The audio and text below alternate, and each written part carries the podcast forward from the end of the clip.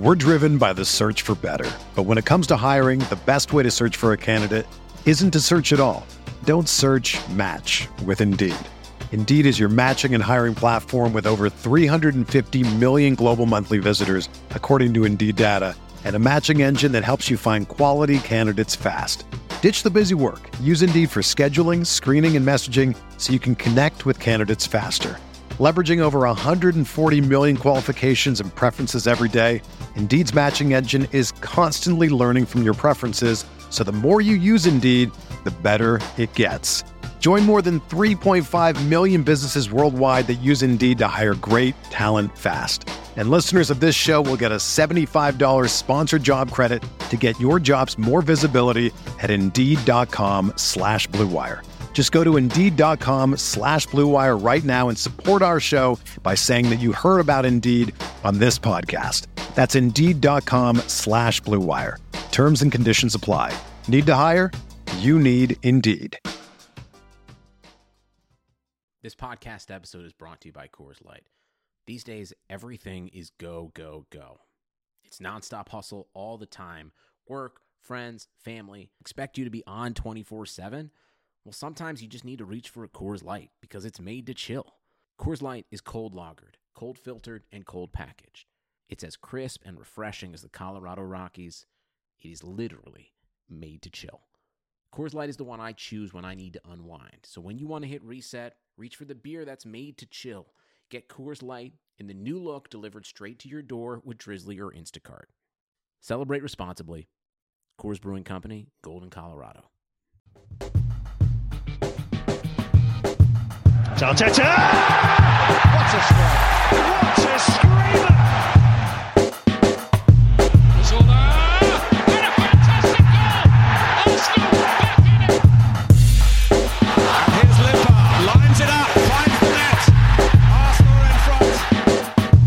says you're willing to risk it all like hitting record on a podcast right as transfer news is swirling. This is the Arsenal Vision post match podcast. My name is Elliot Smith, and you can block me on Twitter at Yankee Gunner. Uh, okay, so there's rumors. Rumors we're going to spend huge amounts of money again. Where is this money coming from? It's coming from the money tree, obviously. Uh, we planted one in our backyard, and I keep looking at it, but as yet, no money. Um, but yeah, it's coming, and apparently we're in for Upamecano, up Upamecano, for fuck's sake. Uh, staying on brand here. We are in for Rugani, maybe. Uh, I, Coutinho, no, that's done. Tim thankfully killed it with fire.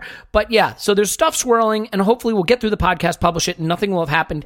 Then we can spend the 70 million and do 400 podcasts about that. So in the meantime, I'm going to do just a tiny bit of housekeeping and then introduce the full panel of people that are uh, breathing heavily into their microphones. We are giving away two Arsenal shirts, and I would like you yeah, you, right? That, you, yes, you to win one. Uh, your choice, home or away. We'd offer you the third kit, but again, no apparent interest in releasing that one. Hashtag, what's going on? So, yeah, you can go to arsenalvisionpodcast.com. There'll be a banner. It'll say win a shirt. You just punch in the info it asks for, which is basically a, a silly question that you will know the answer to, no doubt. And then you win a shirt presumably. We're going to announce it on the season preview pod, and that is coming in two days. Full season preview, predictions, hopes, wishes, dreams, fears. Uh, not all fears, exclusively limited to uh, defensive calamities, although most likely they will be. In any event, let's start the podcast. Paul's on Twitter at Pause in my pants. Hello, Pause. Woohoo! Uh, Clive's on Twitter at Clive PAFC. Hello, Clive. Hello, hello. Tim is on Twitter at Stillberto. Hello, Tim. Hello there. Hello there, indeed. Uh, still feeling a little hot under the collar from our sexy chat from the last pod. So, um, what we're going to do is we're going to quickly handwave transfer rumor stuff because that is what the people crave. Then we'll get into the, the Barcelona game. We'll keep this one a little short because there's something every day this week. There's this podcast today, literally, you're listening to it. Then Tuesday, we're going to do for patrons a fantasy Premier League pod because we're going to do a Patreon fantasy Premier League. We'll keep it firewalled. We won't let it bleed into other content, but I'm just letting you know if you want strategy and stuff like that, have a special guest coming on who does a fantasy Premier League pod.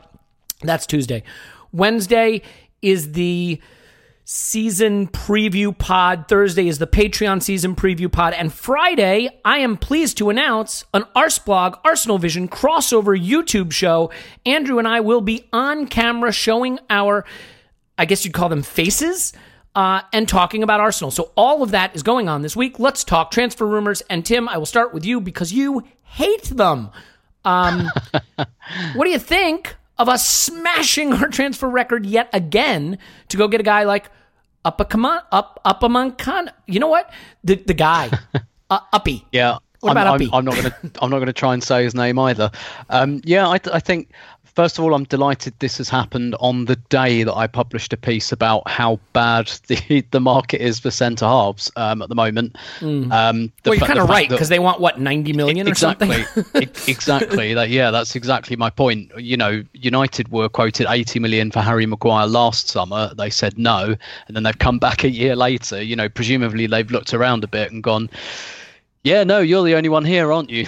Let's do it. We've got a deal." Um, so yeah, it's it's.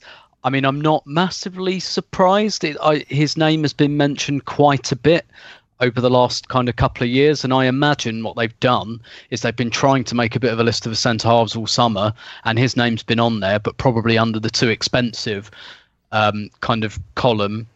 But now there's a couple of days to go. They've gone, oh shit, we've got to do something. so all the kind of slightly imperfect options, either your loan deals or you're far too expensive and more than we can afford.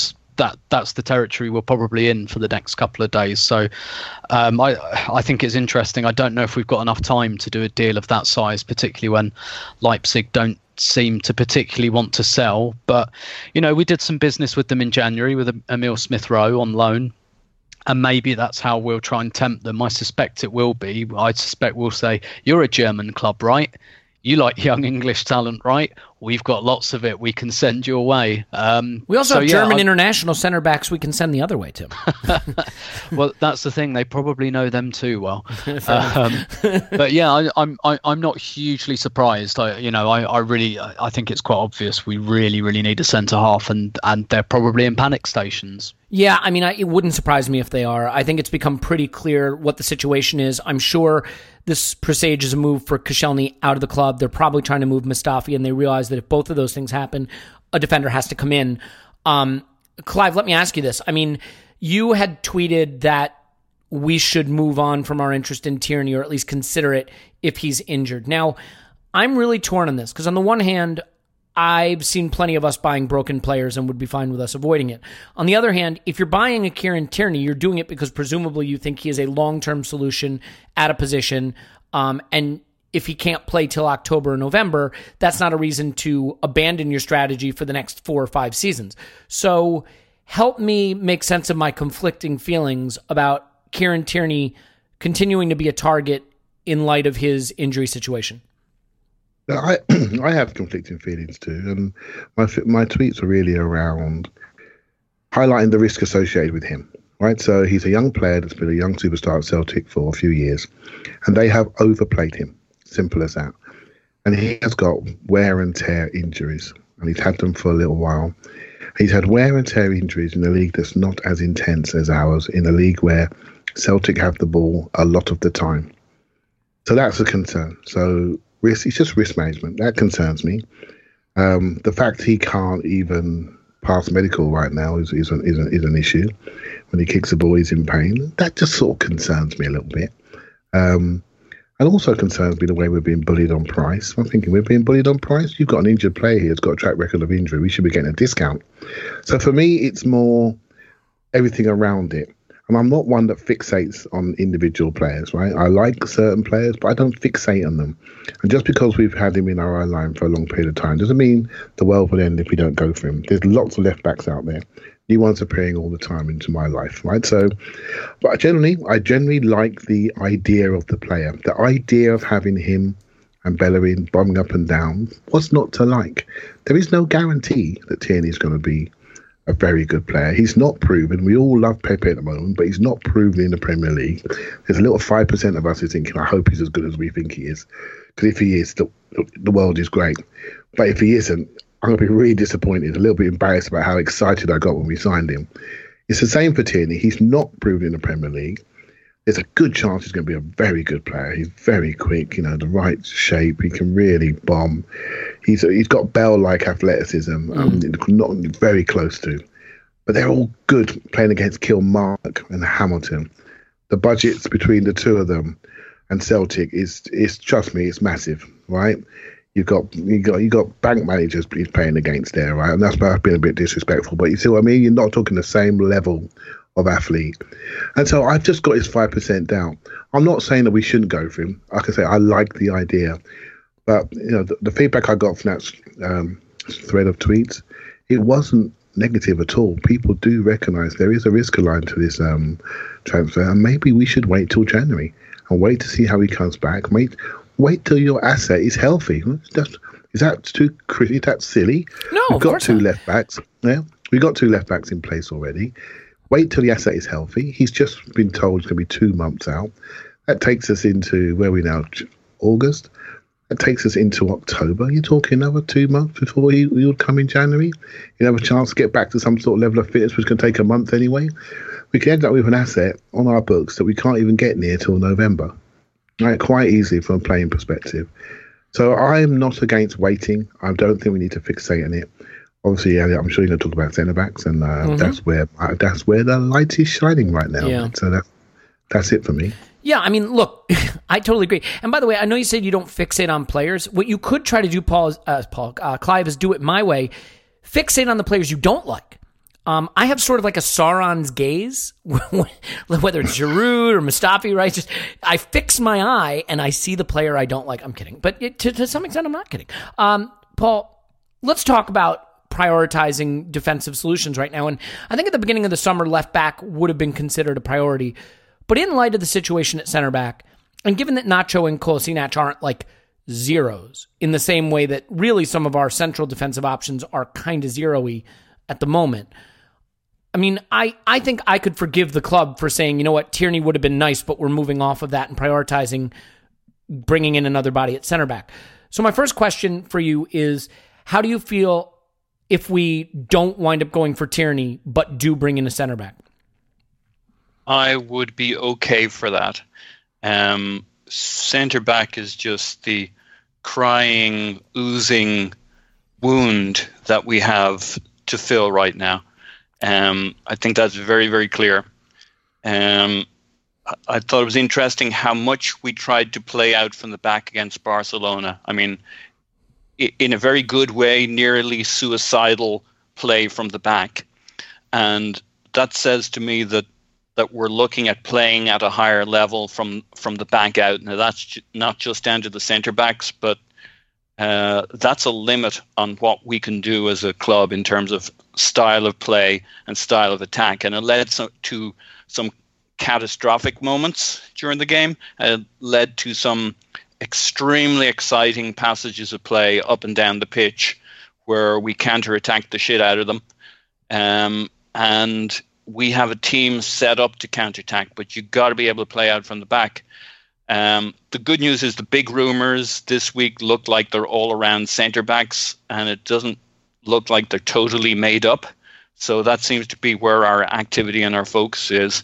But if we didn't have Tierney, um, I think we've been a bit harsh on Kolasinac, uh, uh, you in particular, Elliot, um, in that he had a period last season where he was actually pretty good at the old cutbacks, and I just wonder if what happened later on in the season, as we as everybody got tired, is uh, they had pretty much figured out that our threat came down the left wing, and if they stopped Iwobi and Kolasinac to some extent, uh, we weren't getting enough players into the box, and I, I wonder if he'll look a little better with, say, uh, attackers coming in off that left wing, whether it's, I don't know who we'll put there, whether it's Martinelli, Reiss Nelson, uh, Iwobi, but on the other side we've got Pepe, you know, like pulling the uh, flies to, uh, no, we can't use that analogy, uh, bees to, to pollen, um, is going to give Iwobi, it's going to give Kolasinac, it's going to give whoever we play out on the left wing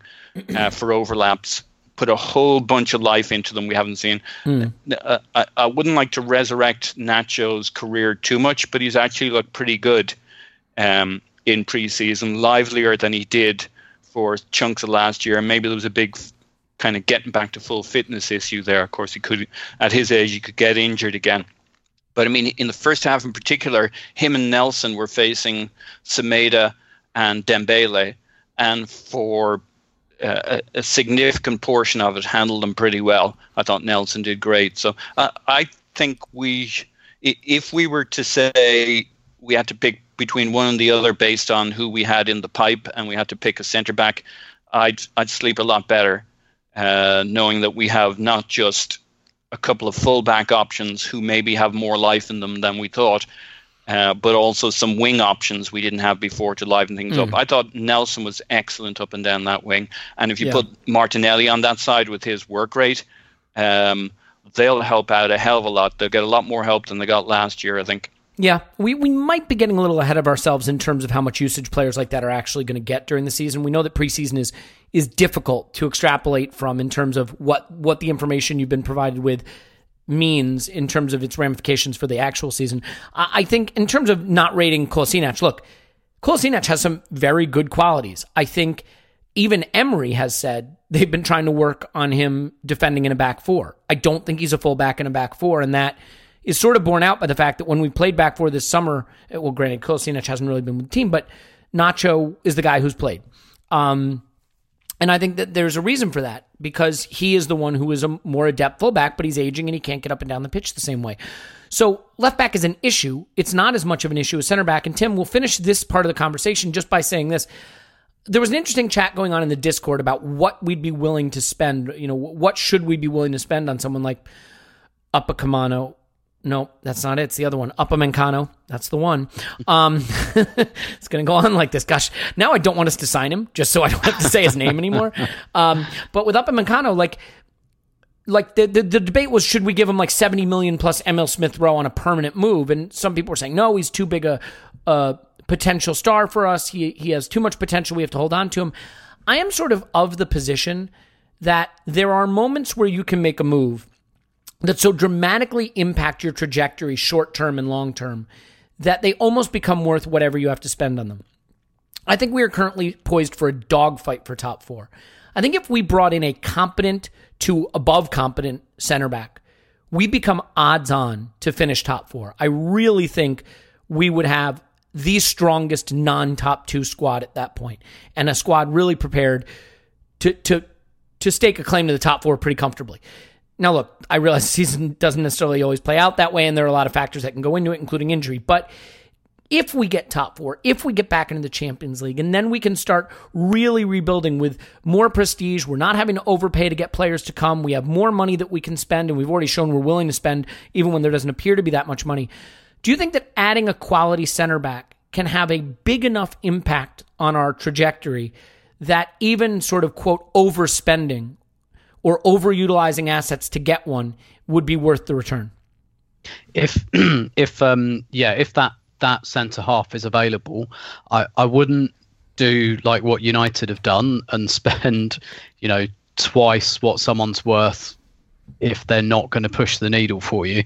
I mean, I think it, it's fairly, you, you, know, you, you you can draw a little line through like transformative centre half signings in Premier League history, and you look at us getting Sol Campbell, you look at Man United getting Rio Ferdinand, just an absolute lock at that point. They'd lost Jaap Stam, they had a year of Laurent Blanc they needed a top quality centre half. They went out and got one of the best out there um, for at the time thirty million pounds, which probably in this market represents you know over hundred million. Um, mm-hmm, But it was it was an absolute lock. Um, and but to, to, be honest, I didn't think Van Dijk was a lock when Liverpool got him. But yeah, I think um, I mean if if Liverpool for some mad reason were open to selling Van Dijk this summer, how much do you think he'd go for? I think they'd double their money easily um, if they, if they sold him now. So um, you can say that's a success. Uh, and yeah, I think we've reached a stage where we are we are crying out for that kind of you know that level of reinforcement because you know Sol Campbell was the replacement for Tony Adams. We really needed someone at that point. I guess you can say Koscielny and Mertesacker between them, not not on Sol Campbell or Tony Adams level, but good. Um, and now we've lost both of them and not really replaced them. So like we really need to push the level up again. Um, so in in one respect, yes, like if if our fairy godmother centre half is out there, because um, what what we're effectively doing with this bid is, you know, people are kind of uh, scoffing at the 45 million. Uh, Just because we're spending all this money, it doesn't mean that that's our transfer kitty. Um, it means that we're we're going into the overdraft, you know, and that's going to have an impact on how much we have to spend next summer, um, et cetera, et cetera. Like I said on the last pod, we're we're we're throwing the shirt and the watch on the poker table here a bit.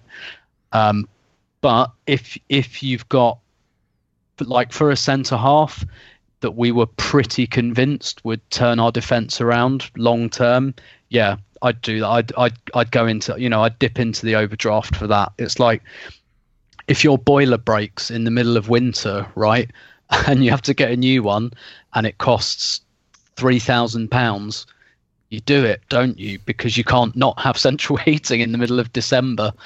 Um, and and I think this is this is kind of similar, but um, at the, by the same token, I, I don't really know anything about this Leipzig defender whose name I'm not going to try and say. So I don't I don't It's know easy. if It's he falls Upamecano. into. What's so hard about that? There's no So I don't- N in there. Upam, Upamecano. That's what I said. I, I don't know where you heard, man. Upamecano. Jesus Come on. Christ, I can't I can't listen to it anymore. if he if he's that guy, yeah, I'm I'm I'm happy to to dip our fingers in the till a bit for it. If he's like, um, you know, a 30 million defender, we're paying 70 million for. No, And and the funny thing is, like, you could talk me into that because a thirty million defender is a is a pretty good defender, and like a pretty good defender. yeah. it- you know, there there is this whole thing, Tim. I think we have almost over exaggerated, but I don't know if you can over exaggerate the existential importance of getting back into the Champions League at the end of this season and not becoming generationally a Europa League team. I mean, Of course. are we overstating it, or is it really that important? I, I mean it is, but like what we've also got to look at is that last summer we bought a new goalkeeper, we upgraded there. We did buy a centre half, and you know I think we upgraded. uh, If if we take into account that Sokratis, were it not for Holding's injury, would have been the replacement for Mustafi, that's an upgrade. We got Lucas Torreira in central midfield as as our defensive midfielder. That's an upgrade. Like we we we did a lot of defensive upgrading, and uh, we even got back up for Bellerin. We got like an experienced Juventus right back. So we we did actually buy some good defensive players last summer, but and you can argue maybe this was down to other things a little bit, or maybe down to injuries in the back line, but it, it didn't really improve us. Like I think there's an argument that we just because of the type of team we are, we need that we need that Sol Campbell, we need that Virgil van Dijk type signing, and and really anything less is just going to get sucked into the vortex that is being a defender at Arsenal, which is a bit like being a chicken at KFC. Yeah, which I, I don't know if our defenders are quite so delicious, but they are certainly quite as vulnerable. Um, yeah, They- They're certainly as bad for your stomach. yeah, no, no kidding. Well, with that having been said, let's move on from the transfer rumors and talk about some actual football. And again, we'll keep it light today because we have a whole season preview coming up where we'll talk about the the summer as a whole and what we're expecting going forward this season. But Clive, th- this was a fun game. I thought I really actually quite enjoyed it. Um, I thought for large stretches of the game, we looked like we absolutely belonged on that pitch with what was a very strong Barcelona team, despite them not having the uh, Argentinian guy whose name I can't pronounce. Is it Misi? Mi- Misi? Mis- Messiah? Uh, Messiah? Anyway, I, I think there's a couple of players we can sort of focus on and a couple things from this game that are interesting. And one that I want to talk to you about in specifics is uh, Maitland Niles. You know, as much as we focused on left back and center back, why not focus on the other weakness in the team, which is right back? You know, Bellerin is not back yet. We don't know what shape he'll be in when he comes back and whether he'll be able to avoid those seemingly uh, unavoidable niggles that you pick up after a long term injury. And that means it's Jenkinson or Maitland Niles mostly for right back. And Maitland Niles is a player that just confounds me because there are moments where he is so smooth on the ball, so silky, great touch, can pass, can run, can drive past a man. And then there are other times where he's so casual and can do something that no professional footballer should do. So I'm curious to get your take on his performance overall and your feeling about his readiness to start the season as our right back. Yeah, I don't see what the debate is. Um, I, re- I really don't. And I'm not just. Um, he's a player that I like, but I do recognise his weakness. He he has moments where he goes dark. He literally freezes on the ball, and you wonder where what's happening. But I think that's just concentration. It's not talent. right? So we're concerned about Mustafi's talent, his ability to run, jump, and make decisions. We talk about um, a youngish player with concentration issues. That's two different things. I watched that game last night, watched the whole game, and I thought in the first half he was our best player. I thought the way have he, sold him, Clive, at the end of the first half for about Oh. 80 million, couldn't we? if you'd have asked Barcelona right now, which one of our defenders do you want to buy? Well, It would be him. I mean, Uh, that's no, a loaded no. question. He was superb in the first know, I half. mean, Uh, no, I, I, I'm- I'm very serious about this. I'm really. no, I thought he was excellent. I'm just so- saying which one of our I am defenders is. so you know, disappointed in people judging on outcomes rather than source. Right, we made changes at that half time, which took away our ability to transition. We played a lot deeper. We had the Alamo for like 15, 20 minutes where our heads were getting spun off. And we just come out of it. But maybe the byproduct of that was a little bit of tiredness in pre-season, a little bit of dead feet, a little bit of I'm going to pass it back to goalkeeper, and the goalkeeper's moved and the picture's changed, lack of communication, the sort of stuff that happens in pre-season. It's as simple as that. And then people are going to say, yeah, but he gave a penalty away in the Europa League final. Well, you know, Giroud stopped still, stuck his backside into him, went forward, got a penalty. Experience versus inexperience, right? It doesn't mean he's a bad player. I, I don't think there's anything to see here. In fact, I was just about, you know, I actually said before that he's playing brilliant. I think he's improving at a rapid rate. And everyone's got this nostalgic view of Bellerin, by the way, who I like, who's been a major offensive player for us. And but by the way, it's only a year and a half ago people were killing him. And I don't remember him being a stellar defender on the back post. I don't remember him being an absolutely brilliant one-on-one defender. He's a progressive stealer transition footballer that's brilliant when we're on the move, and he and he steals it like Clichy used to. As it's as he moves as the ball's travelling towards him, and he drives. He drives out there. He's got unbelievable fitness and repeat sprint ability.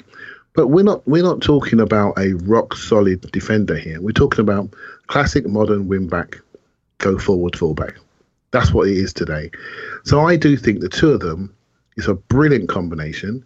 I felt that we've overpaid Bellerin in the past, and I do honestly believe that's a indirectly caused his injury because we've been over reliant him for far too long.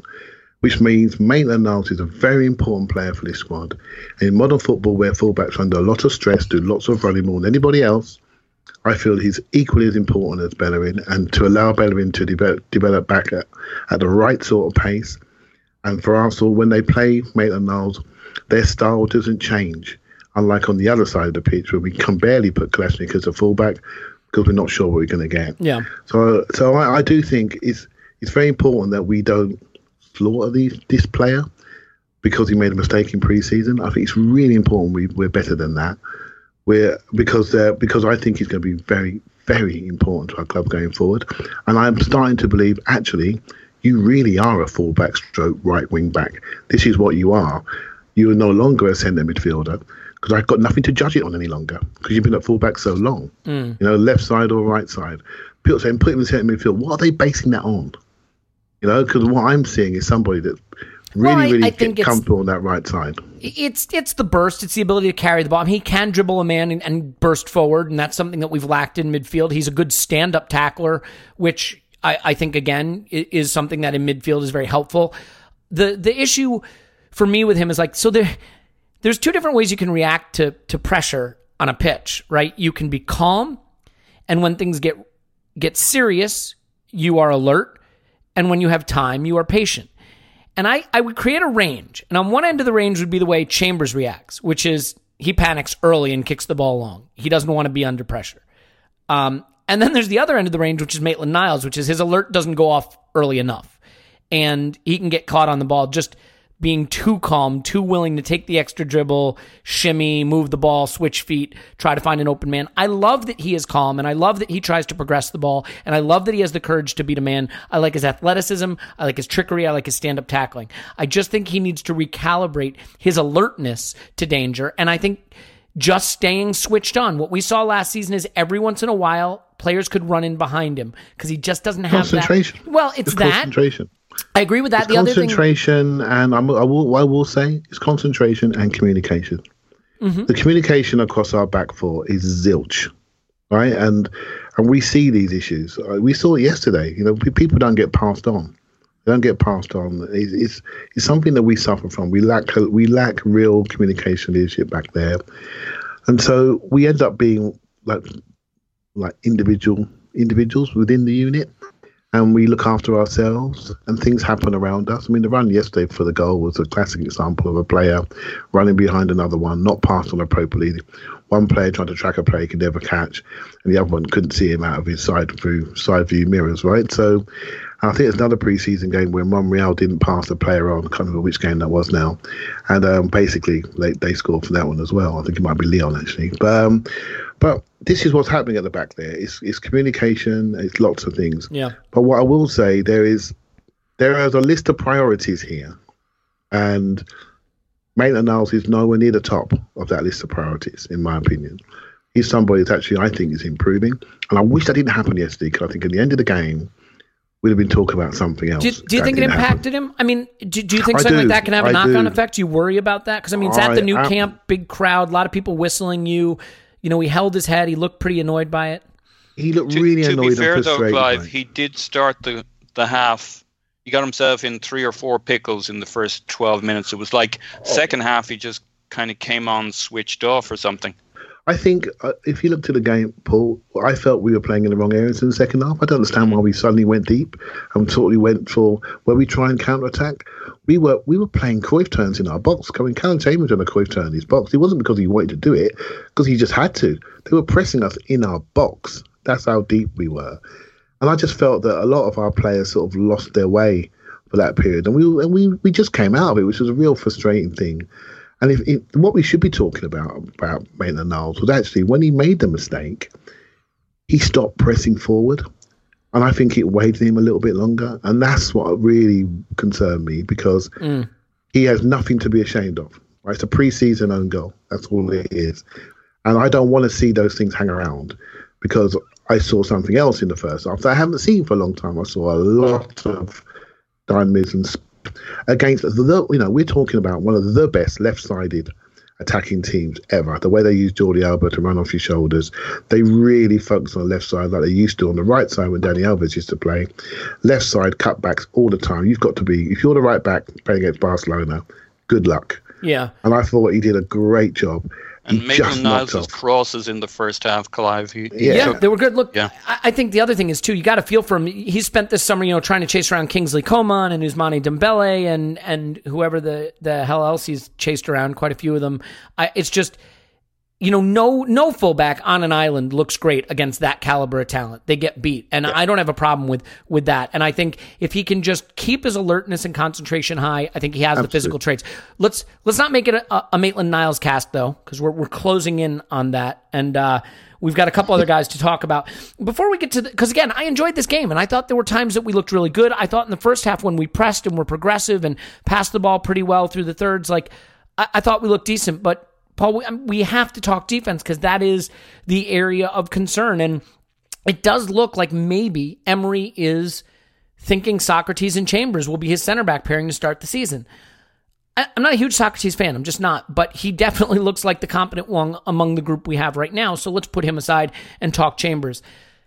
I don't want to kill the kid. I I think he did some good things in this game, but you know we saw it later. We can talk. We'll talk ultimately about the goal that Suarez got to win the game, but I think the combination of his discomfort passing the ball, you know, with the ball at his feet, he still looks nervy, and uh, his, I think, not consistent positioning are, are things that really worry me. How do you feel about the performance he had and the likelihood that he will be our starting center back when the season kicks off?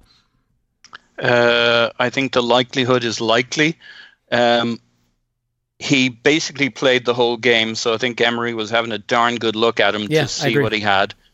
I think we were most stable with Sokratis and Chambers. Uh, I seem to like Sokratis more than most. Most. Um, I, I feel still pretty good about Sokratis, but who does he partner with?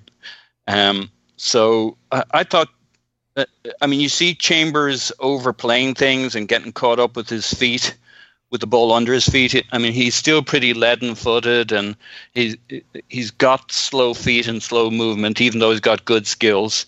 Uh, so he was warming up to playing out from the back. I mean, we were ballsy the whole game playing out from the back. It was it was breathtaking stuff that mostly came off in the first half. Well, it's preseason. If that's how you want to play, you might as well do Yeah. it, right? Who cares if you concede goals? It's it's practice. Literally, it's practice. Yeah. But obviously, we're doing it to a purpose, right? You don't practice in preseason if the Yeah, because manager it's is what we want to do. Yeah. Yeah. So, but uh, I guess it, it- the team you don't really want to do it against, but we did a, a really good first half. You know, uh, they were pressing us more than we were pressing them offensively. On the other hand, and maybe it was just a function of of pressure, uh, possession, and and what area of the pitch you're playing in. But we were playing out uh, where they didn't really have to. So it was it was a very interesting duel. I'm pretty pretty even in the first half. And when we had to go back at, at them late in the second half with Ceballos on the pitch, etc., that was that was a really good representation of us playing up and and uh, and forward. So there was some really interesting phases. I think defensively, it was there was nothing that could help you sleep at night apart from the first half. We were relatively solid with Sokratis and Chambers. Uh, I wonder if it wasn't the screen though. I thought Willock's game was really interesting. He's part of a two-man pivot in the first half with Xhaka. My my hope, maybe not belief, but my hope is that uh, um, Willock and Ceballos can both give Xhaka more life in terms of how much we'd like to see them on the pitch. Because Xhaka was very good springing us forward in the first half, and Willock bought him a lot of legs. Uh, there was that run across the box to close down. Uh, was it? I don't know who was getting the shot off, but uh, it was a diagonal across the box in the in the first half that Willock just tore in there. Yeah. I thought it was Maitland Niles who was running so fast um, to block the shot, and he was he was kind of all over the place in terms of his legs taking him to places when he needed to, but positionally he was very solid. And you contrast that to Guendouzi in the second half as a screen for the defense. And Guendouzi's truly a nomad. I mean, he just the gaps between him and Xhaka open up and close all the time. Mm. And Willock basically sat back for that first half with a couple of couple of times he took off to do something very specific and then got back in place. He was actually relatively quiet, but his contributions were all significant. And he kept it simple and he'd feed Xhaka so that Xhaka could do his thing. I think that was a very interesting look. I thought it was interesting that he was kept on the pitch in the second half, um, but in the advanced midfielder role, and then it was him that Ceballos came on for. Um, Guendouzi, I love Guendouzi, of course, especially what I think he could become. But we've seen him in Xhaka enough to know that that's kind of like an accordion in terms of uh, Guendouzi. You know, he's just a nomad. And I think uh, I think the write up on Mislintat from Mislintat and other people when we signed him was that uh, sure he travels all over the pitch, but he's young. But that's what he is. I mean, he just Yeah. goes all over the pitch, and he finds it hard to restrain it. Yeah, I, I think the the structure of the midfield started to get a, a little less disciplined in the second half, and I mean there were a lot of changes, and we were changing positions, and you know Ozil moved out to the right, and I don't, you know, I don't know how switched on he was from the flank versus where he was in a central position earlier in the game. So there's a lot of factors that go into that. But but Tim, well, first let's let's wrap up the central defense conversation. Do you feel pretty confident that it'll be Sokratis and Chambers, and are you grudgingly okay with that for Newcastle? Yeah, yeah. Uh, that with the options we have available, that's what I'd go with. And and to be absolutely fair, I think we were right pretty much with those two. I mean, the the first goal we did concede. I mean, it it was hardly their fault, was it? And then the second and then the second goal, as as loath as I am to say, oh, it's all Mustafi's fault. I mean, we'd broken them up um, at that point, albeit we were under quite a lot of pressure. I, I think what's interesting about this game, I agree with you. I thought it was a fun game as well. I thought it was really like the Lyon game, which um, which does kind of concern me a bit in that we were really pretty good in the first half.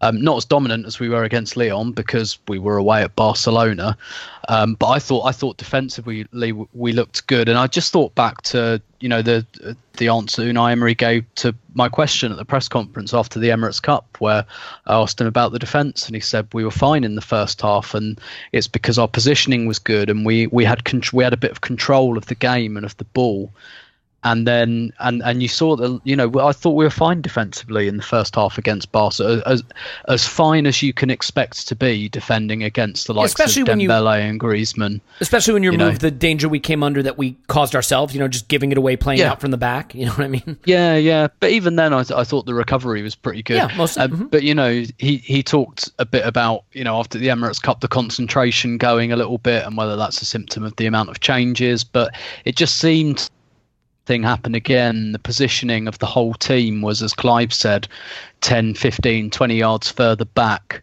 And they just came under a little bit more pressure. And then, of course, you know, you bring someone like Luis Suarez on, um, and that's going to make life more difficult. Um, so, you know, it, I, I thought I thought for the defence, this was a really, really valuable game because we played a game where we knew we were going to be under pressure and what we're trying to do basically is see if Chambers and so- Sokratis they're, they're going to have to play against Newcastle because even if we're signing a centre back as we speak, that centre back is not going to be ready for Sunday. So what we need is we need some indication of whether those two can form a partnership and what better way to test that than to give them 90 minutes away at Barcelona in the Nou Camp. So I, I thought um, it was very valuable in that respect. I thought they did pretty much okay, and the problems we ran into weren't really of their making. Although I, I do take your point on Chambers, I think he was harried um, and he and he panicked. Um, I'm not convinced Newcastle will do that quite as much. Mm.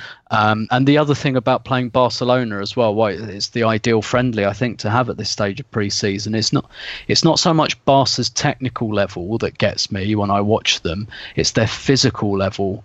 Like they hound you. They absolutely hound you. Even in this friendly, you know, Dembele and Griezmann were absolutely all over our centre halves in a way that I think is only remotely matched by like Tottenham, Liverpool, and City in the Premier League, um, and that was just a friendly. So I, I think you know Emery always talks about we have more information. That's like one of one of his kind of stock phrases, and I, I think he'll have got a lot of good information out of this. Yeah. So let me ask you this. I mean, to me, I, I look at our defending this way. This is a team that can't sit in a low block. We just can't no. defend in a low block. Period. But in the first half, when we were pressing them a little and you know bracketing their midfielders and making it tough for them to play through the thirds and possessing the ball a little bit more and passing it around ourselves, we kept the ball away from our defense, and that's how mm. we have to defend. I mean, to me, okay. if we sit in a low block, we're going to get killed. Period. So it has to be a pressing team and it has to be a possessing team. So that brings us to the midfield and the question of how to set it up and how to ensure that we're not losing the possession battle, losing the territorial battle, and eventually getting pushed deeper and deeper. Let's talk Xhaka just for a second. Uh, he mm. plays every preseason game, almost all the game, all summer long. He's rumored to be up for a captaincy. It seems like this is a player who is going to be a nailed on starter and regular feature for the club. And I can't help but feel that we have some other players who maybe give us a dimension to our game that we might be better off with. So, where do you finish this summer on in terms of your your evaluation of Xhaka, his importance to the team, and and the likelihood that we're not really ready to move on from him? Um, I, I think we are ready to move on from. Uh, we're not ready to move on for him from him for the first two games because Guendouzi and Torreira have been at summer tournaments and Ceballos came in late. Um, I think that's that's a really short term issue. Um, you know that's that's definitely we can't play Guendouzi and Torreira against. And you Newcastle. think Emery agrees with you though, in, in light of all the information I, you have? I'm not hundred percent convinced. The thing that gives me a little bit of hope is that he still hasn't entirely decided on this captaincy issue. Is the information we're getting, and and for me, if you've made Xhaka captain for the last two um, kind of pre-season games where all the other kind of quote unquote captains have been available, like what are you waiting for? You know, why why wouldn't you just make him captain? And and I think the reluctance suggests that he's not entirely sold. And and like I've said before, I, th- I think maybe we fixate a little too much on the captaincy issue because it didn't help Petr Cech last year. It didn't help Aaron Ramsey. It didn't help Mesut Ozil, um, and it hasn't helped Laurent Koscielny either. So, I, you know, I'm I'm not convinced that's such a big thing. But the the hesitance says to me, like I don't think Unai Emery is as ready as I am to see Guendouzi and Torreira um, form the the basis of our midfield going forward. But I, I don't think he's a million miles away. And what really interested me was in the second half. Gendu, I, I kind of think he does this anyway, it was really, really obvious to me that Guendouzi was the one that was dropping deep and picking the ball up from the centre halves, and Jack. It wasn't Xhaka. Mm. And, and I don't think that that was just like youthful impetuousness on uh, or enthusiasm on Guendouzi's part. That that looked to me like instruction. Um, and, and it's one I'm all for because I think I don't think he's quite as good a distributor as Xhaka. Not he's good one, I think. I think he's very good at spreading the play out. He's probably not quite as accomplished as Xhaka at that yet. It's just it takes Xhaka too long to do it, whereas Guendouzi does it quicker. He picks the ball up. He's immediately looking up. His, his head's swiveling all the time, and he moves it on. Whereas Xhaka just takes too long to do that, and and I think that that that that could be quite significant that Guendouzi was the one doing that in the mm. second half because if Granit Xhaka's not doing that like what the hell is the point in him? Because he's not he's not a number 8 to me. He he the only role that he can play that you get a dependency on him is doing exactly that picking the ball up off the centre halves and moving it on. And if you've got Guendouzi doing that instead then like Xhaka is completely redundant um, in my eyes. But you know, I, I think this will take a little while to shake out. I do think Xhaka's spot is potentially up for grabs, but um, probably not in August.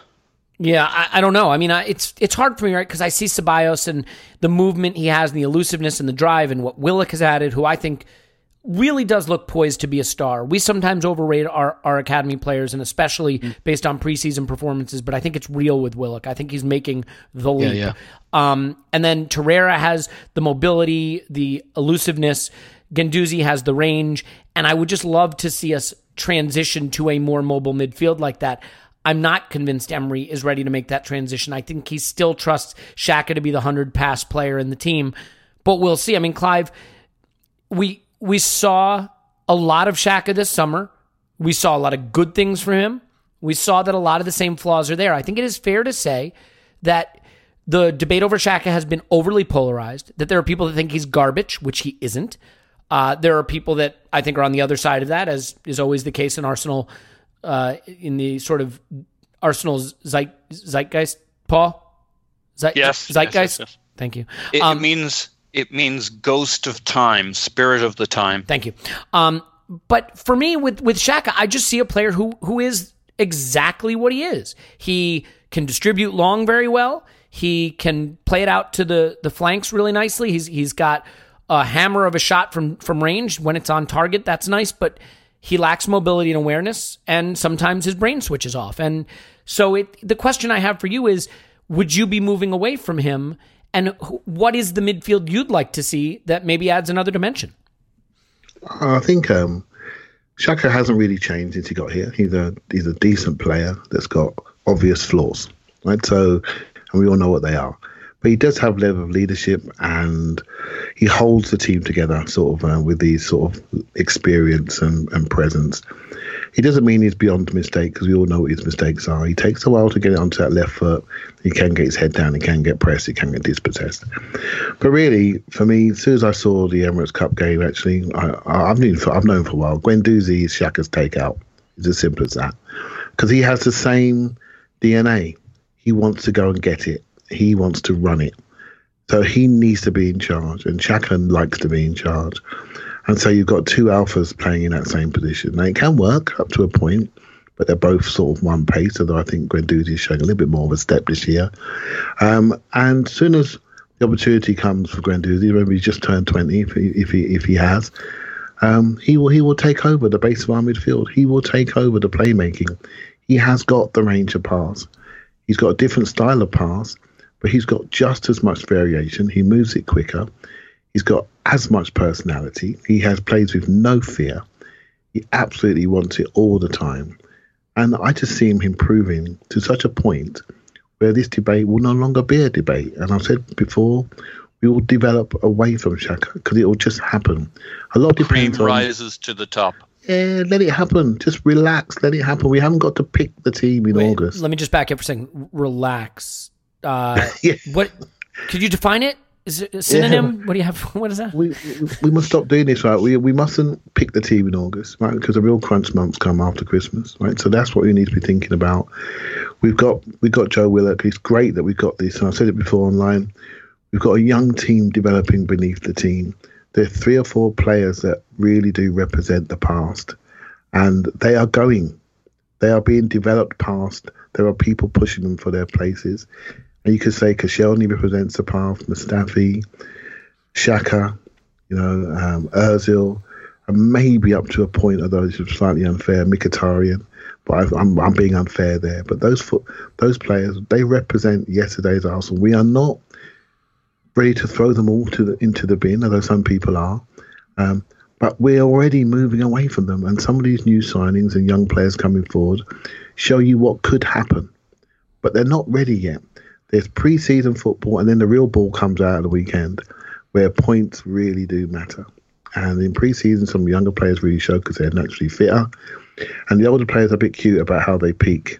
Right, so just be aware this this is just a preview to what could happen. But you know, from what I've seen of Guendouzi and then seeing the little cameo from Ceballos, you think yourself, okay, this is really exciting. Their their ability to just move it and they're just they're just not afraid. They're just they're just not afraid, and that shows you that there won't be long before they're ready to own the centre midfield of Arsenal. It won't be long at all, but it doesn't have to be August. It's just Yeah. take a little bit longer yet. No, that, that's fair. Well, one person that does own a position is uh, Aubameyang, and Clive, I'll stay with you just for a second.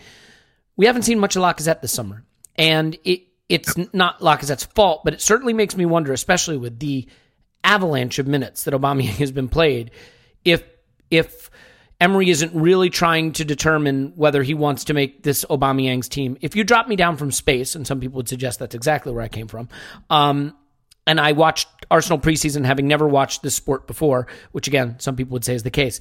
Um, I would say that that guy's different, different gravy. He's different. He looks so much better than everybody on the pitch this summer. He's just absolutely standing out. And when he is on like this, you think that he can be the difference between this team being good and being special. I'm curious if you think the way he's played this summer and once again the way he looked in this game, the way he took his goal, which was breathtaking. If The only thing that bulged more than the net was my shorts. Thank you for that. Um, hang on. Okay. Um, okay. Uh, Clive, can you say something nice about Aubameyang so I can go throw up in my Snapple bottle? Yeah, I mean, it, it does look like his team, and from the first preseason game, he he's he's been right on it, and um, and of course, as soon as someone looks that good, what do I what do I do? I start worrying, right? Because I'm starting thinking, okay, this can't last. So I'm actually glad that the rumours already not going on loan, and depending on what you read, and I hope it is true, not going on loan, because he's the only one with the speed that can make us take Aubameyang off the pitch at certain periods. If hopefully if the game is won to replicate him, um, I I do think we have to think about how we manage not just him but all the players. I've got I know I've got a few things on mind for the preview coming up this week, but. He looks so good. I don't want him substituted, and I shouldn't be saying that about preseason. See, I'm the other way. minutes. I'm at like 15 minutes. I'm like, okay, okay, he's running enough. Take him off. Wrap Yeah, cotton wool. Rest him, please. 85 minutes he played. Yeah, him and him and Sokratis, they're they're they're the two irreplaceables at the moment. They're just too valuable, right? So, and they they're playing too much, and we're getting away with it. Like I said, it, we don't know what you know. He's obviously took a bit of a whack, so he's lost a week of preseason. He may be back training now, but we don't know where he is. Um, I think there'll be a sharing of the game at the weekend. Um, I'm disappointed, not disappointed, but I'm a bit concerned that we haven't seen much of a Wobie this preseason. Um, and I do value him, and I think he will be increasingly valuable as the season goes on. but maybe we just got to give him that time away, so he is valuable when we really need him. But um, yeah, Aubameyang, he is the superstar at the moment until number 19 rocks up and see how he goes. But the team belongs to Aubameyang, and he is showing it at the highest, highest of levels, and he looks very comfortable. I'm looking at him, I'm thinking to myself, okay, there's good players out there, but he's really, he's really bordering on, on world class. You know, he really looks world class to me, and uh, I just wish he was 27. Right, that's what I wish. But to be honest, he's not looking like a 30 year old. He's looking very, very sprightly. To be fair, I wish I was 27 too. Um, yeah, he he looks he looks so incredible. And and Paul, I think the one really interesting thing in this game that I was trying to focus on, and I I, I literally had the thought in my head, don't even bring him up on the podcast because I it scares me to discuss Mesut Ozil. I I have to admit the the social media mob both for him and against him has made him such an unpleasant player to debate positively negatively mm-hmm. anywhere in between that I, I i loathe discussing his performances. Because whatever Good follows man. out of my mouth next is going to be perceived as agenda is going to be ridiculed. Now to be fair most of what i say deserves all of that. But i thought Mesut Ozil had one of those Ozil kind of games where he makes that pass that's sort of a very Mesut pass, a special one in you know in the space between the center backs to sort of set Aubameyang in for goal. Now, to be fair, I thought the way Aubameyang took it and pirouetted was special. He still had a lot of work to do there, um, but he also had moments where we were on the counter and the ball didn't leave his feet as, as quickly as I'd like. He did have moments where he made really nice runs on the counter, and Reiss Nelson, I think it was, kind of failed to spot him, and and Ozil had a few un, unhappy glances with the young man. So I'd rather get you in trouble than get me in trouble. Yeah. How do Yeah, yeah. you feel about Ozil's performance, and and especially in light of the fact that in the four two three one we can see him playing as the ten behind the striker, but in a four three three it's harder to find a spot for him. So has he made an argument this summer and maybe in this game f- for for an inclusion to start the season? Yes. Uh, so I thought he was good in the first half. Um, sure, there was the.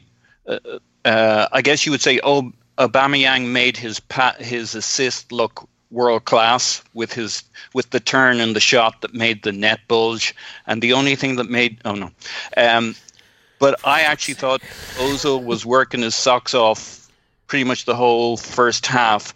Um, it, it- in particular, what you'd see is he'd drop into the left back position to pick up the ball and help us build play up the pitch. So I actually thought he was pretty influential in the first half. I mean, he's never super high touch, and he does. e- Even in the first half, he tended to slow us down at times before speeding us up. So he, he does like to go down and up through the gears. Ceballos is a guy who just likes trying to find the fifth, the sixth, the seventh gear. But uh, Ozil kind of uses uses that up and down thing in terms of tempo. And when he's not really feeling it, or he's out of form, or he's in a bit of a funk in a season, we mainly see him in the lower gears, and it's frustrating. But I, I think he's on it at the moment. I think the second half is more the case for. I don't think he did anything wrong. It was over on the right hand side, basically. Uh, covering Maitland Niles, and I think he worked fairly hard. But it's Ozil, so you, it wasn't exactly getting the most out of him. Um, it was more, hey, w- there's only so many people we're taking off the pitch, and you're not the guy, so we left him on. Um, so second half, he was he, he was not a huge factor. First half, I thought it was quite influential in helping us play out uh, up the left side. So I definitely think he's still feeling it. He's still good, and uh, you know maybe we'll see. Uh, I hope we're flexible in terms of when and how we play him. Uh, the first half against Barca was kind of, you could say it was 4 2 3 1, but we saw so little of the ball. We were basically sitting in a 4 4 2 with uh, Ozil and Aubameyang, the two up front, but Ozil taking liberties to drop very deep right beside Xhaka or whoever down in that bottom corner to play it out. So it was a it was an interesting look. I don't know we'll play too many teams where we're forced into that shape for a whole half.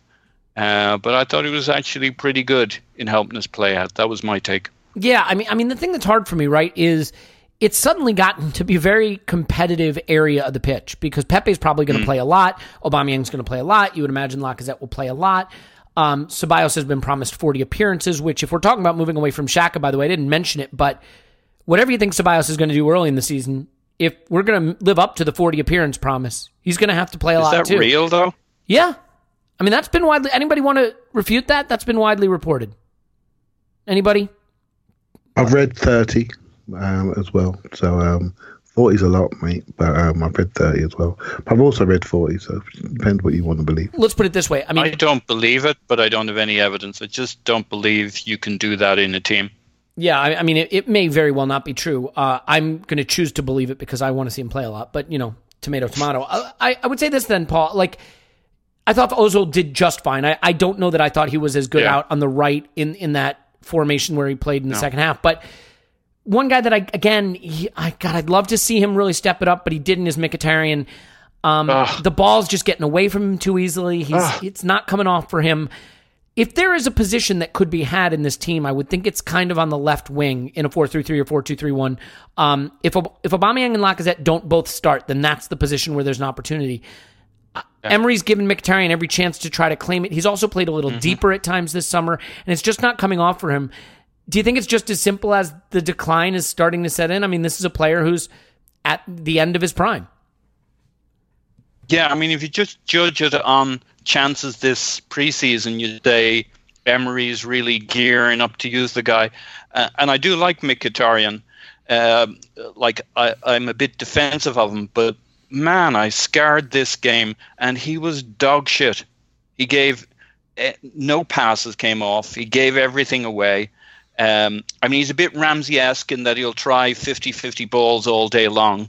Um, and on a good day, he ends up in 60 or 70%. Paul, there was one counter attack where we had like I think a three on two, really good positions, and he literally just fell down. Like he, he just Yeah, fell yeah, over, and the ball went he to was the caught defender. between choices as to where he was going to put the ball. And uh, I thought about first reaction to that was, oh, well, people fall. And actually, that's more a guy who doesn't know what he's going to do with the ball, so his feet doesn't know what to do next. Yeah, it's so, also how we wound up giving away a, a penalty to Birmingham at home last season. I mean, not with the falling, Yeah. but blowing an easy counterattack. Yeah. Yeah, so this was a this was kind of falling off a cliff for him, and he's Brighton, been getting sorry, quite a bit of criticism. But I thought he was, I like the guy, and it hurts me to say he was dog shit in this. Um, but I mean, he, he he got still got quite a few minutes, but that's a spot up for grabs. The only thing you'd say about Mkhitaryan is he started really lo- slow last preseason too, so he might be the one who benefits from the you totally ignore preseason.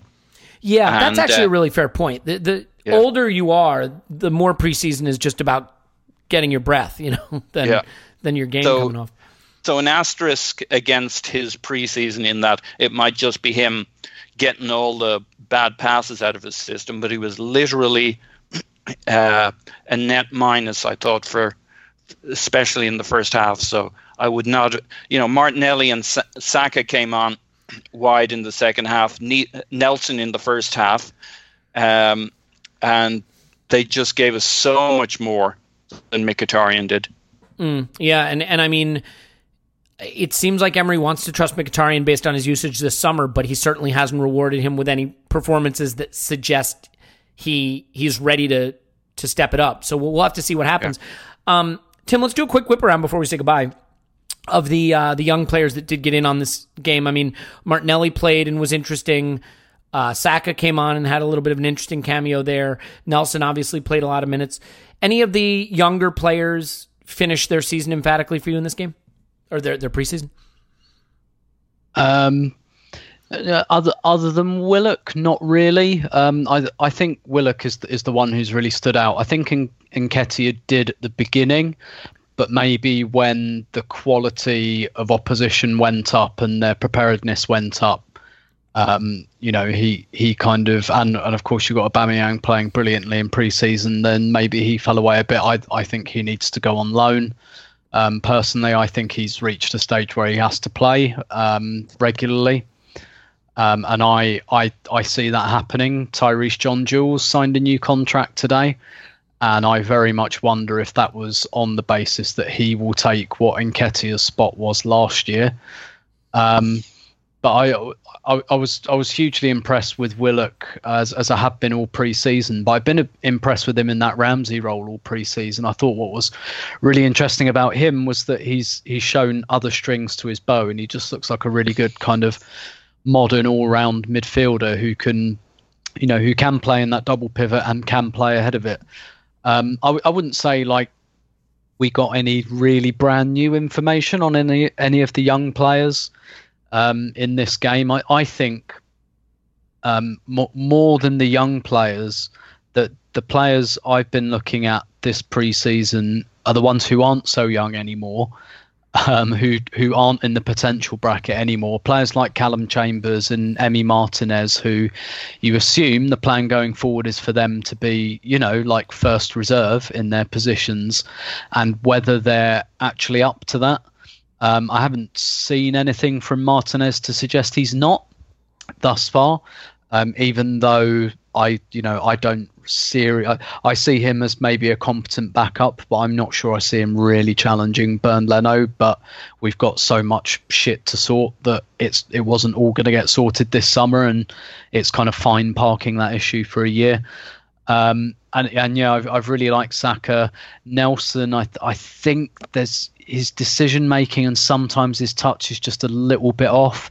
He he's got a touch of the Walcott's um, to me. Yeah, in the, I agree with that. Mhm. In in in some moves, you think, oh, you've tripped over or you've run off without the ball, and then sometimes you know he pops up and and he does something really. That maybe that's who he is. Maybe he irons that out. I th- I think that's the thing with some of the the flaws we see in pre-season. A bit like Maitland Niles and concentration and stuff. I I'm never fully convinced that you properly iron that out in a player. I, I think that's it's just who you are as a person. Um, like I'm sure Maitland Niles has watched himself and been coached many times and been told, right, don't relax too much sometimes. But you know, it's like if it's if that's you, that's you. You can't you can't stop being you, you know. And we're seeing this in more experienced players like Xhaka and Mustafi. You can't stop being who you are. Um, and how your brain you know how you act subconsciously it's very very difficult to change that um, and so may, maybe that's who who Nelson is because when we were looking at Walcott at 18 19 we were thinking yeah his technique's rubbish but you know that will get better and it never did because that's just not who he was um, so I, I, I think um, I think I've seen, I think we've seen some really really interesting stuff from our youngsters. Most of our youngsters, I think, have built a real case to be, you know, at least valuable squad players.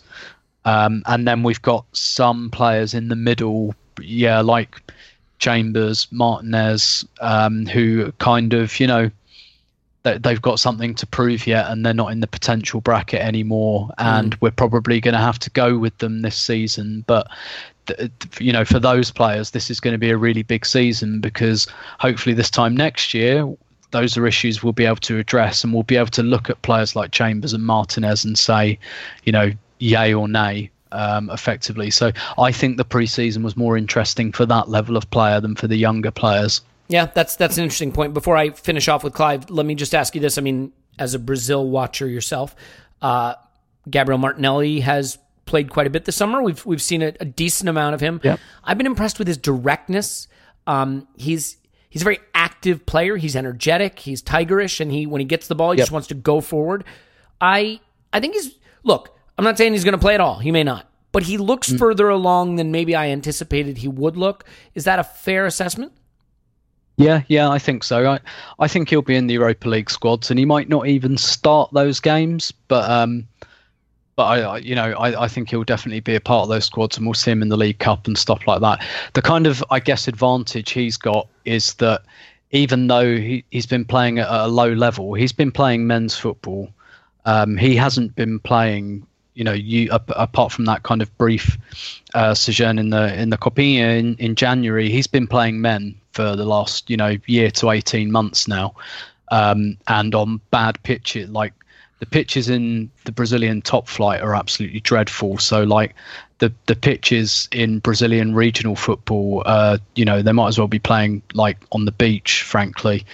Um, so you know he's he's got he's got that to him. He's got that edge. He's got that you know guys playing for their rents, trying to kick his legs off. So I think maybe it stands to reason that he's you know he, he'll have some rough edges, but he's perhaps he's perhaps a little bit further along than some of our guys who've been playing you know youth football in the space age feng shui kind of environment of London Colney. yes, well said. No, it's actually a really, really good point because I think um, he shows that he, he doesn't shy away from the challenge. He doesn't look lightweight at all. He he has good drive and energy. His intensity is right. I like the player, and I think he he certainly looks ready to contribute something. Uh, he arrives in the box and has a decisiveness about his finishing, albeit maybe not as accurate as we'd like. He had the one that whistled by the post that he kind of side volleyed uh, from I think it was a Saka cross. He actually took it off of Aubameyang's boot. So there you go for confidence. Clive, we'll finish with this. I I want to quickly touch on the goal that won the game. Look, it is very easy to pick on Mustafi right now. It helps no one. I don't think he should be playing for us. It'd be great if we could shift him, but piling on at this point doesn't add a hell of a lot. Um, you got to kind of just laugh about it. But there are debates about who's responsible in that goal. And I sort of see three tiers of responsibility because my biggest pet peeve about Arsenal over the last five, seven, ten years in the way we defend is just way too many times I see an opposition midfielder ball at his feet, 45 yards from our goal, and no Arsenal player within five yards of him. And if you give a professional midfielder five yards to pick a pass in your half with no pressure, they'll pull you apart. You'll, they'll pull you apart. I'm going to use an NFL analogy. I apologize to everyone listening, but if you let an NFL quarterback sit in the pocket with no pressure, it doesn't matter if his receivers are crap. It doesn't matter if he's crap. He's going to find an open man. Eventually, the defenders can't cover them. And that's the truth in football as well, which is if you let professional strikers run around off the shoulders of defenders while the midfield has all day to pass, you're going to have a problem. So I was really sort of annoyed at the the the amount of ground we gave them to make the pass into Suarez. The run is good. Mustafi looks at him, lets him go. Chambers takes the oddest angle of attack I've ever seen in my life, which is he runs sort of parallel with him instead of trying to intercept the run. For you, what's the anatomy of that goal? And is it multiple layers of defensive breakdowns there, or would you like to just pin it on one guy? No, it's um, it's always three or four mistakes in any goal. Um, you're absolutely right about um, no pressure on the ball. So again, we we name all these lovely players, but not all of them are pressing players. So we give people time. Golden rule, centre back. When people have got time on the ball, what do you do? You drop. You drop. You don't stand square, looking, hoping. You drop. Um, we didn't really drop as a unit. We were we, we had a massive gap in between us. Suarez, I, I thought assumed that Suarez made the classic two run, you know, one run for the defender, one run for you. We didn't really, he just sort of ran forward, which means the gap was there. And it's a beautiful pass, and we scored. And they sorry they scored. And um, I'm looking at it thinking, okay, this is a real concern because when Mustafi came on, suddenly there was just nothing. There was no communication. There was just nothing there. I don't want to blame him, but it's just a common denominator. It's quite when he comes on, he defends in a different way. At the moment, I mean, Tim Tim said this a few pods away, pods back. He just looks to, for a way out, and he looks for a way out that it's not him, but it's him. Do you see what I mean? Mm. But he's looking not to be near the moment. I, I tell you, mate, his confidence is completely gone. He's completely shattered as a footballer. Forget the what he can and can't do because we've seen him play very good games, but he's not capable at the moment, and he's very, he's very uh, from a human point of view, it's it's um it's a it's a shame, and it, it concerns me. I'm a softy, right? It concerns me when I see professional people that have played at the very highest level and got the very biggest medals in their back pocket suddenly can't do the absolute basics in the preseason friendly, and that is concerning. That things have got on top of him, and um and so that that does worry me, if I'm honest. So um because the last two games, as soon as he's come on, he's just defended for himself and tried not to exacerbate a situation that he obviously feels, and that's just a classic sign of a loss in confidence completely about someone doing the basic fundamentals of his role. The fact that Emery gave him just five or so minutes and it still ended up in something that he's going to walk away with tells you where Emery is with him. Knowing how critical Sokratis is, he still kept him on for that length of time. So there's something else going on here, and I hope I hope for his sake he gets a move because he needs a new environment. He, he really does, and in that new environment where he can be wanted, and um, I think that'll do wonders for him.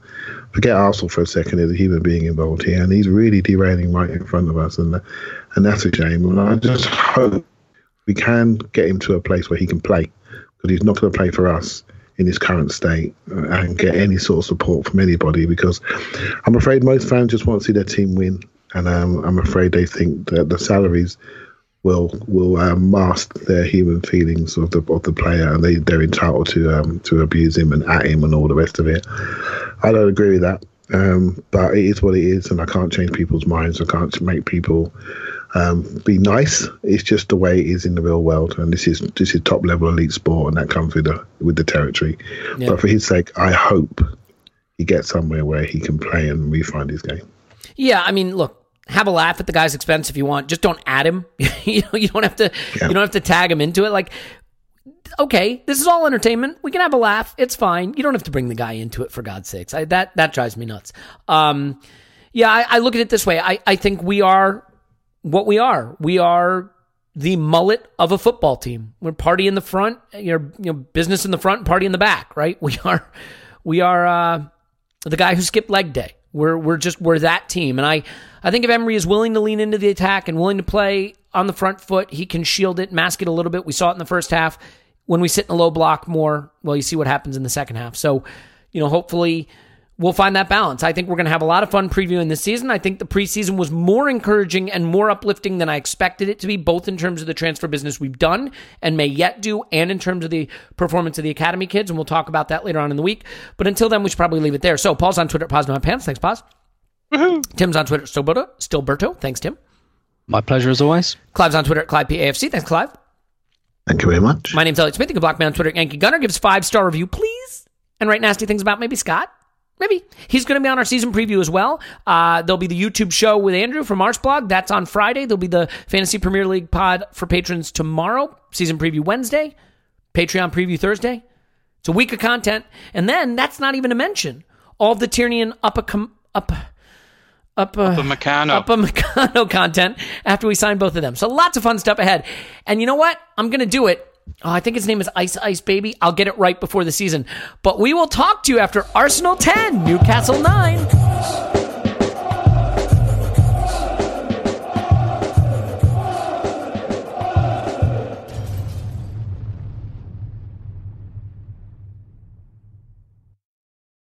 Everyone is talking about magnesium. It's all you hear about. But why? What do we know about magnesium?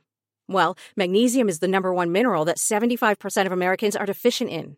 If you are a woman over 35, magnesium will help you rediscover balance, energy, and vitality. Magnesium supports more than 300 enzymatic reactions in your body, including those involved in hormonal balance.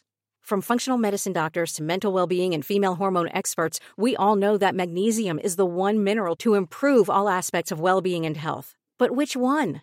Magnesium Breakthrough from Bioptimizers, the trusted choice recommended by leading experts with seven best absorbed forms of magnesium to ensure your body receives the support it needs for overall well being. Go to bioptimizers.com slash balance today and use code BALANCE10 for 10% off. Support your journey to wellness at B-I-O-P-T-I-M-I-Z-E-R-S dot com forward slash balance.